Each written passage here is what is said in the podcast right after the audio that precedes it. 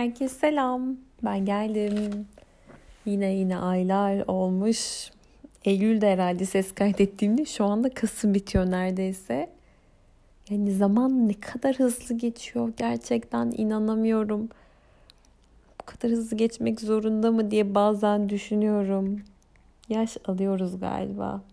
Ve zamanın bu kadar hızlı geçiyor olması ne bileyim korkutuyor hafiften sanki. Sanki süre bitiyormuş gibi.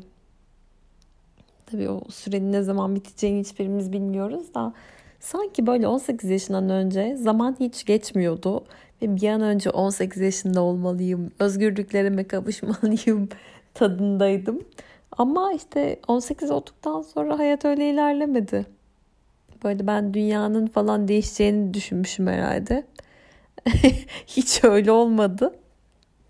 Neyse. Buradayız, sağlıklıyız ya. En önemlisi bu. Zaten bu işte Covid'le alakalı olarak da biraz daha önlemler alındı. Biraz daha eve kapandık. Bakalım nereye gidecek sonumuz? Nereye varacak? Hakikaten enteresan. Şimdi bugün aslında birkaç zamandır böyle içimde çok canlı bir şey var. Sadece ses edemedim bir türlü. Denk gelmedi diyelim biz bu sürece. Ee, herhalde bir ay önce falandı. Daha İzmir depremi olmamıştı. Ben İzmir'deydim o sırada ve e, Urla'ya gitmiştik çok yakın bir arkadaşımla. Böyle çimenliklerde oturup kitap okuyoruz. Gayet böyle kendi halimizdeyiz. Zaten hani çok da kalabalık bir ortam değil falan. E, doğanın içinde olmak her zaman çok iyi geliyor. O gün de çok iyi gelmişti. Kitap okurken böyle iki tane çocuğun konuşmalarını duyuyorum. Çok uzağımda değil ama yakınımda. Ee, hiç kafamı kaldırıp bakmamıştım o ana kadar. Çocuklardan bir tanesi dedi ki, oyun kurarken sana ihtiyacım var. Şimdi o sana ihtiyacım var cümlesi çok sıradan, çok basit gibi gözüken bir cümle. Ama ben kafamı kaldırdım ve bakma ihtiyacı hissettim ee, o cümleden sonra. Çocuklar maksimum dört yaşında, yani beş yoktur hiç zannetmiyorum. Ve diyor ki birbirine bir oyundan bahsediyorlar, artık ne oyunuysa. Bu oyunu kurarken sana ihtiyacım var. Gerçekten bana tokat gibi geldi o cümle. O ufacık dört yaşındaki veletin ağzından çıkan sana ihtiyacım var cümlesi benim bu yaşıma kadar hiç kuramadığım bir cümleydi. Ben hiç diyemedim bir de sana ihtiyacım var diye. Zannetmişim ki güçlü gözükmek zorundayım. Güçlü gözükürsem işte şey yapmak lazım. Güçlü gözükmeliyim. Kimse bilmemeli o senin zayıf tarafını, ihtiyacın olan tarafını. Her şeyini kendin yapmalısın. Her şeyini kendin halletmelisin. Ee, gibi bir şeyim varmış. Farkında bile değilmişim üstelik bunun. O hani kuyruğu dik tutma çabası diye bir şey var ya. Gerçekten de ben hep kuyruğu dik tutmaya çalışmışım. Niçin? Bilmiyorum. Bunun cevabı yok. Ama işte kuyruğu dik tutacaksın, zaaflarını göstermeyeceksin, zayıflıklarını göstermeyeceksin. Hep güçlü olacaksın. Her şeyi kendini toparlayacaksın. Gerçekten neden? Dedenin cevabı yok. Çünkü öyle öğrenmişim, öyle görmüşüm. Belki annemler böyleymiş. Belki ben böyle olmam gerektiğine inanmışım. Her neyse ama böyleymişim. Dolayısıyla o çocukların lafı bana böyle inanılmaz fark ettirdi bir şeyleri. Bu cümleyi hayatımda kullanmadığımı fark ettim. Yani düşünsene dört yaşındaki çocuk bunu söylüyor ve ihtiyacını ifade ediyor. Benim sana ihtiyacım var diyor. Ben de yani ondan otuz üç yaş büyük biri olarak bunu Ee, söylememeyi kendime şey görüyorum. Marifet görüyorum. Çok büyük bir şeymiş gibi.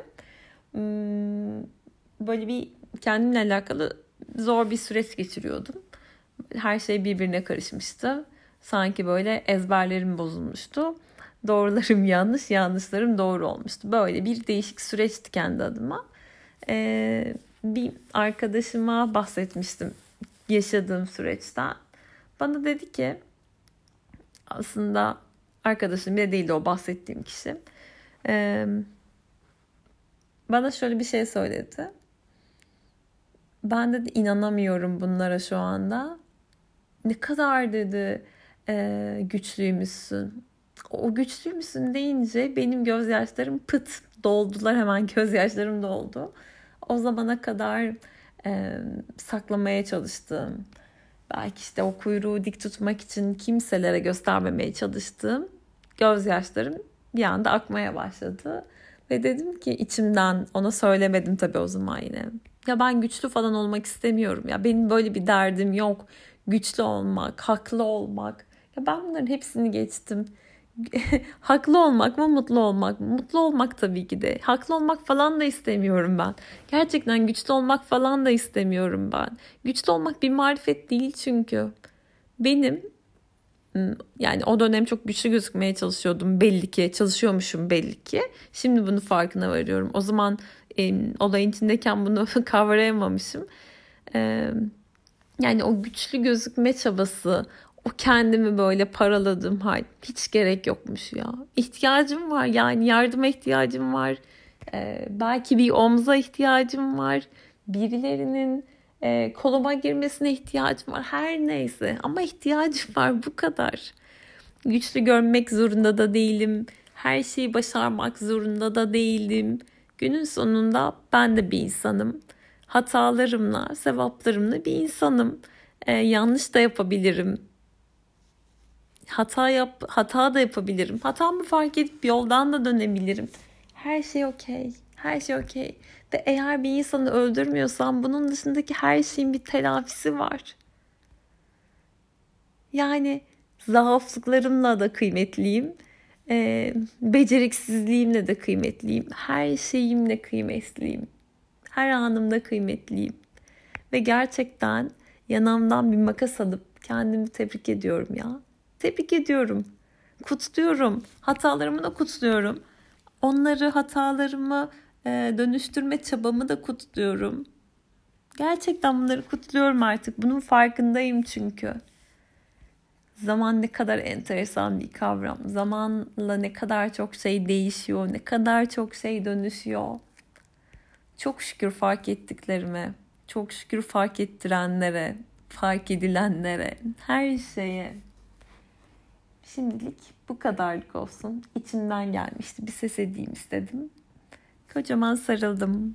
Sağlıklı günlerimiz olsun hepimizin.